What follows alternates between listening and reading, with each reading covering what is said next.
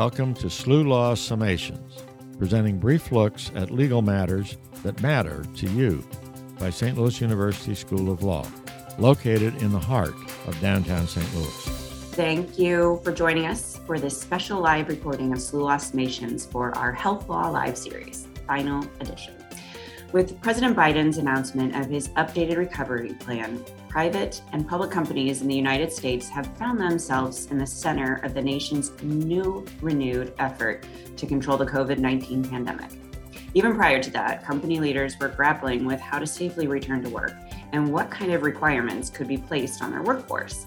I'm Jessica Ciccone. Today we are joined by Elizabeth Pendo, the Joseph J. Simeone Professor of Law. As a member of both the Center for Health Law Studies and the William C. Wefel Center for Employment Law, Elizabeth is uniquely positioned to break this down for us. Thank you for joining us today. Thank you for having me. So I have to be honest. Um, I had a whole plan for today, and then Biden, the Biden administration announced the requirement for companies with more than 100 employees to require vaccination or regular testing. That just threw everything out the window. So um, we'll start with that. Like, how Sure. will this work? I imagine, and then again, I imagine it'll probably be legally challenged. And if not, I mean, we've already heard rumblings of that. So, and what do you think about that? Yeah, well, the Biden's order requires employers with more than 100 employees to mandate vaccines or weekly testing. So there is an alternative already built in, and that's federal employees, that's federal contractors, that's staff at healthcare facilities that receive Medicare or Medicaid funding. It's probably about 80 million workers. So it's really a significant um, order. And traditionally, vaccine mandates have come from the states um, at the state level. For example, vaccine mandates in public schools. Mhm. During COVID 19, we've seen a lot of vaccine mandates come from par- private industry um, for their own workforce. But focusing on that federal order, the federal government does have authority to create rules that keep workers safe the Occupational Safe Safety and Health Administration, or OSHA, is a federal, you know, regulatory agency that's tasked with keeping workers safe. So that's where that authority um, comes from. And there's a very strong argument that there is authority for this kind of order um, coming from that law and that authority. There could be some questions about whether a vaccine requirement or regular testing is necessary to protect workers um, from a grave danger. Uh, but I think there's a very strong legal basis for this order. Mhm. Um, so I'm just trying to think if I want to dig more into that. Um, we- we get we hear a lot about like the challengers, kind of ch- people that are wanting to challenge that rule and their arguments. You know, I think you you touched on them a little bit, but what kind of legal proceedings you think are going to go forward? Sure. Uh, I think the authority is there. So challenging the authority, I think, would not be successful. But there's a couple other kind of challenges um, that we might want to think about. I don't think either of those um, should ultimately be successful either. But the first is the scope of the order.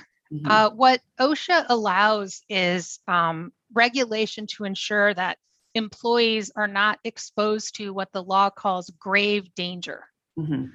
Uh, so challengers would have to be arguing that COVID 19 does not present a grave danger Mhm. under that law. Under some other laws, like employment discrimination laws, other federal agencies have already recognized that the risk of COVID 19 um, represents a significant danger. So there's the danger element, and then whether or not requiring vaccines or regular testing is necessary to protect employees from that danger. So Mhm. that could be one area of challenge, um, but I think uh, the Biden administration is on pretty solid ground there. The other is there have to be a couple of mandatory exceptions, which Mhm. I expect to be developed um, in the coming weeks um, under an interim rule. Under federal laws, employers have to provide exceptions for employees who cannot get vaccinated for medical or disability related reasons or for religious reasons. Mhm. So uh, as long as those exceptions are there, that shouldn't present a basis for challenge. Okay. Well, that sounds promising.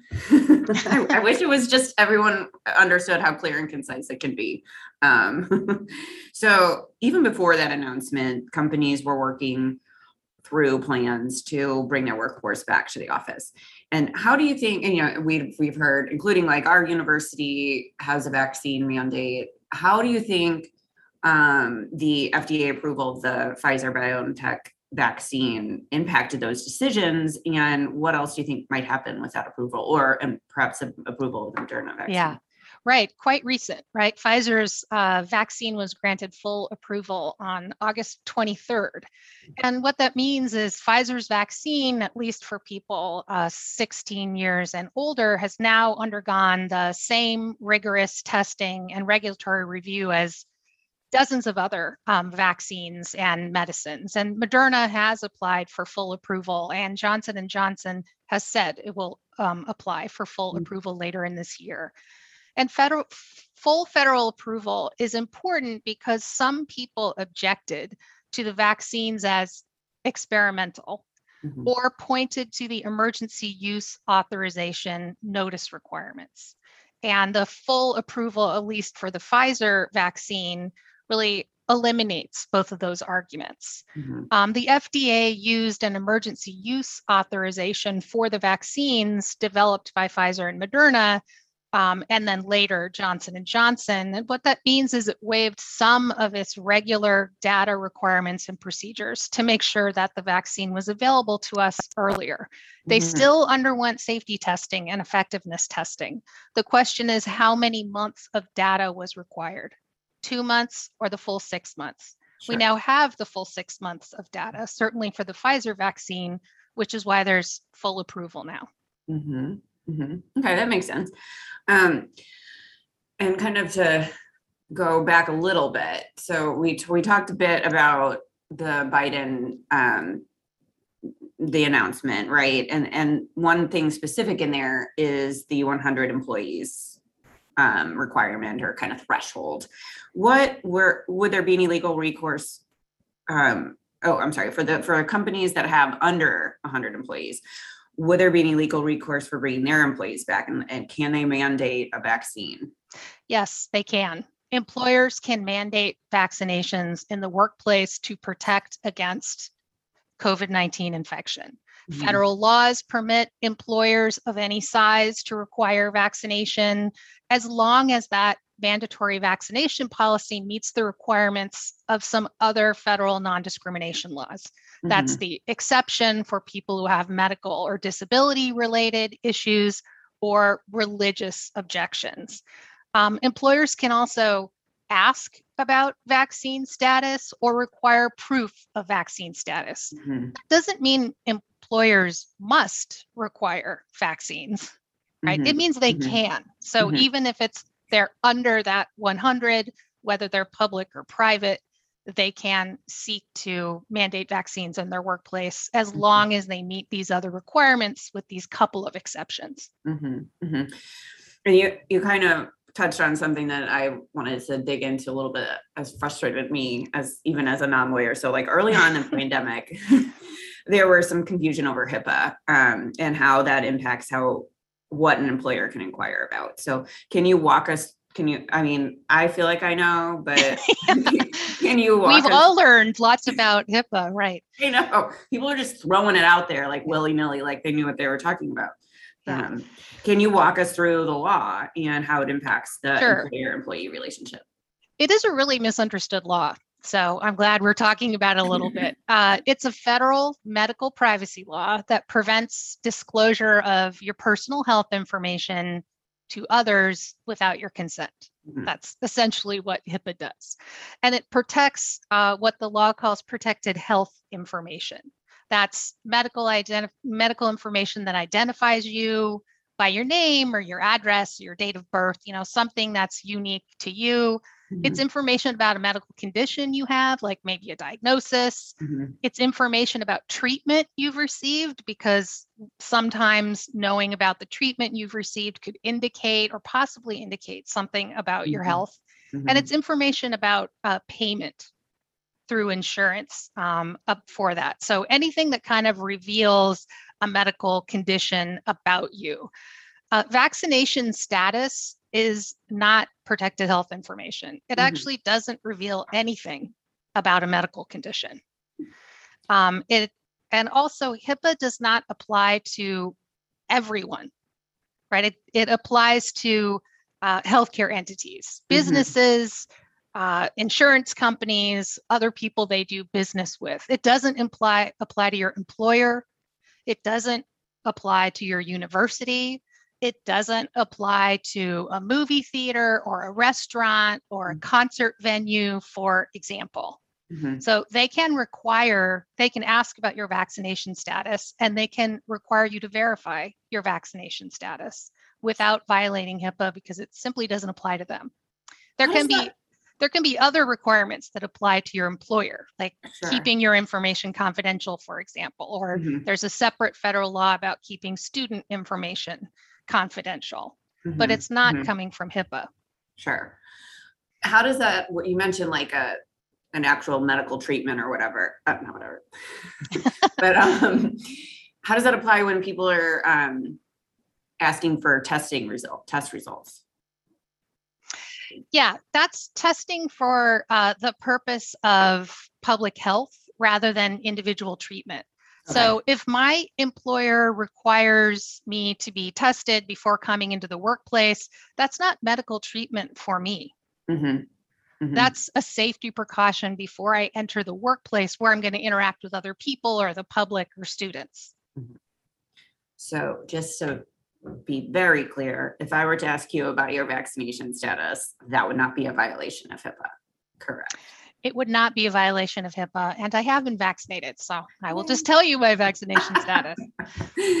Doesn't have to be awkward, everybody. Um, okay. So any thoughts? So moving on from that one, any thoughts on the future of the workplace in this pandemic? And do you think we have any like like legislation on the horizon? I know there's a particular case that you wanted to dig into about Delta, not the variant, the airline. the airline, right? Uh, Delta Airlines actually uh, got some coverage in the news because they announced that they were imposing a $200 a month surcharge for individuals who are not vaccinated.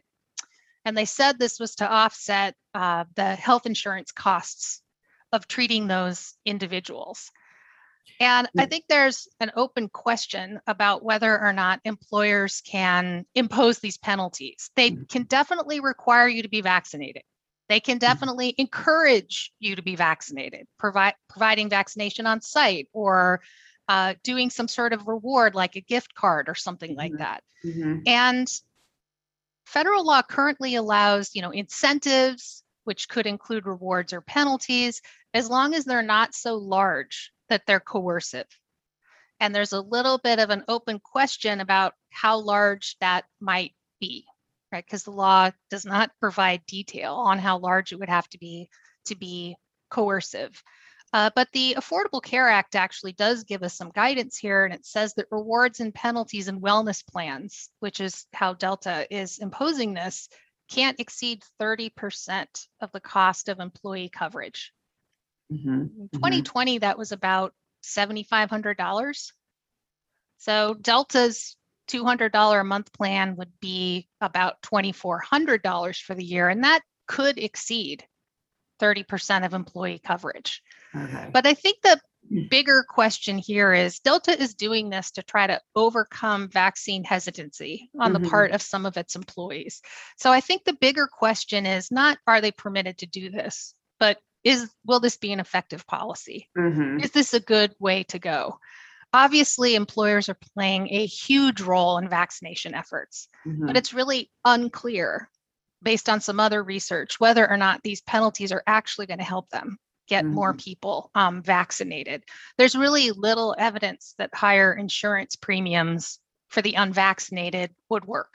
Right. We have a little bit of evidence from smoking cessation programs and other Mhm. kind of wellness plans, and they do not, that evidence does not suggest um, that Mhm. this will actually work.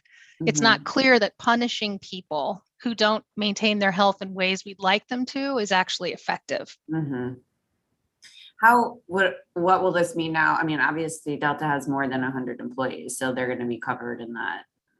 So I, I imagine that still makes a difference though, because it's you know, do they test them weekly or do they have to get you know? Well, they're a private employer and they're not a federal contractor. Okay. So the Biden order applies to federal employees, federal contractors, Uh-huh. and folks who work at hospitals and other Mhm. healthcare facilities that receive federal funding. So as a private employer, Delta can require and always could require Mhm, um, vaccination. The mhm. question is, what kind of penalties can they impose? And are those penalties even a good idea? Because if they're doing this to encourage people to be vaccinated, this may not work. Mhm, mhm. So we had previously talked about contractors um, before we hopped on for this. And I, I- we actually have a question that we got from the audience, live audience question. And so the executive order addressing federal contractors excludes grants and those grantees from the vaccine mandate. What about cooperative agreements? And also, Don, how do the contractor provisions relate to the state public health agencies? Oh yeah, interesting question. Yeah. I think the the order itself speaks in very broad terms. Mhm. And for a lot of these details, we really don't know how they're going to be developed, right? We're going to have to look to um, a interim rulemaking process to which doesn't need to go through the regular, extremely lengthy rulemaking process, Mhm. but to flesh out some of these details. The same way that detailed regulations flesh out the broad strokes of statutory law. Mhm. So exactly how it's going to apply to federal contractors um, and others, I think, has yet to be worked out. But it Mhm. is it's tied directly to that federal funding. Right, right. So it could be a punitive thing almost. Um, I think. Well, a lot of these entities may already have vaccine requirements. Right, right. So although it's very broad and covers potentially 80 million workers, many many of those may already be covered by some kind of vaccine mandate in their Mhm. workplace. Mhm. Certainly, healthcare workers. Right. It's it's interesting to me though that there are some um healthcare entities that do not require vaccines. Um, and that there is such a it's not, I don't know if it's necessarily a high rate of hesitancy, but a higher rate of hesitancy than than one would imagine um in that field. I think a lot of employers entered with the softer policy at the beginning. Mhm. and they strongly encouraged vaccines. And for some employers, depending on the population and maybe geography and maybe some other factors, that may have been enough to get to a pretty high threshold of vaccination, Mhm. right? The requirements came in when employers began to realize they needed more of their workforce to be vaccinated. Right, right. It was hard to tell how many people were gonna back, actually, people Right. were really excited about it and then not everybody um, took advantage of it. So I know that, um, real quick, you are obviously very well versed on ADA. And I know that when it comes to mandates and things like that, there are a lot of um, ADA issues that that pop up. How do you think that's going to play a role in the vaccination process, and especially for employers? We're going to see like a uptick in um, complaints and violations, or uh, lawsuits and things like that. What do you think? That's possible, right? Any of these vaccine mandates in the workplace must have an exception or some so- sort of mechanism for individuals with disabilities or, or medical contraindications um, to the vaccine to get some kind of exception. Mhm. Exactly how that exception might work depends on the workplace. If you're a healthcare worker, for example, and you work very closely with vulnerable patients, it's really not going to be reasonable for you to not be vaccinated. Mhm. But if you have a job where you work in a warehouse or you work outside or you can do physical distancing or you can wear a mask with less risk to the public and others, it may be reasonable to allow people who have medical reasons that they can't be vaccinated to use other means um, to Mhm. protect themselves or working from home. If you have the kind of job that can be done from home, Mhm. that can be a reasonable accommodation. I think employers who weren't aware of the Americans with Disabilities Act certainly became aware of the Americans with Disabilities Act prior to the vaccine, actually, when there was really widespread working from home. And when they tried to have people return to the office, lots of individuals whose medical conditions made them vulnerable Mhm, to infection and disease asked for reasonable accommodations. mhm. So I think employers um, have gotten some practice at realizing how very many of their workers might have conditions that need to be accommodated, and hopefully they've learned how to how to better handle these requests. Yeah, I think it's, I mean, we all know the, the workforce is completely changed by this pandemic and the way that we can and work from any, really anywhere, um, which is good and bad. Um, it has its moments. And then sometimes I'm here in the office, I'm like, "Mm, I wish I was at home. Um, but it's been interesting to me to see how employees, I mean, I'm sorry, employers react to that and kind of are trying to be a bit more nimble. Um, then I think we, it's forced us to really be reflective and nimble in how we approach our employment. Yeah, there was a lot of working from home even before COVID 19. It Mhm. was just only in certain sectors of the economy, um, you know, knowledge based jobs like Mhm. lawyers or even professors, and also in finance. Um, those are typically well paying jobs, and being able to work from home was considered a perk of those jobs. Mhm. But there was a lot of working from home happening. It was just only happening in certain parts of the economy. Mhm. COVID 19 really created a much more widespread working from home. And some people discovered that they really enjoyed that or they wanted the flexibility to be able Mhm. to work from home sometimes. Mhm. It allowed them to live in a lower um, cost of living area. You know, other people really, it did not work for them at all. Mhm. So I Mhm. think smart employers will realize that people, some people can work very effectively and very happily at Mhm. home at least part of the time. Mhm. And I think we'll see a lot of hybrid arrangements, like partly in person and, and partly at home in those kind of jobs where you can do your job from home, right? That's Mhm. obviously not every job. But I think smart employers will institute more flexible policies, and those that don't may find their workers looking toward those companies that are more flexible. Right, right. It's going to be a competitive market. That's for sure. Yes. well, we have really like dug into so much. Um, and I, I think I've reached my limit on questions that really run the gamut. But I really appreciate kind of really clearing things up and hope that this has been super informative for our live guests. Thank you guys. Thank you, everyone. Thank you for joining us for SLU Law Summations, produced by St. Louis University School of Law.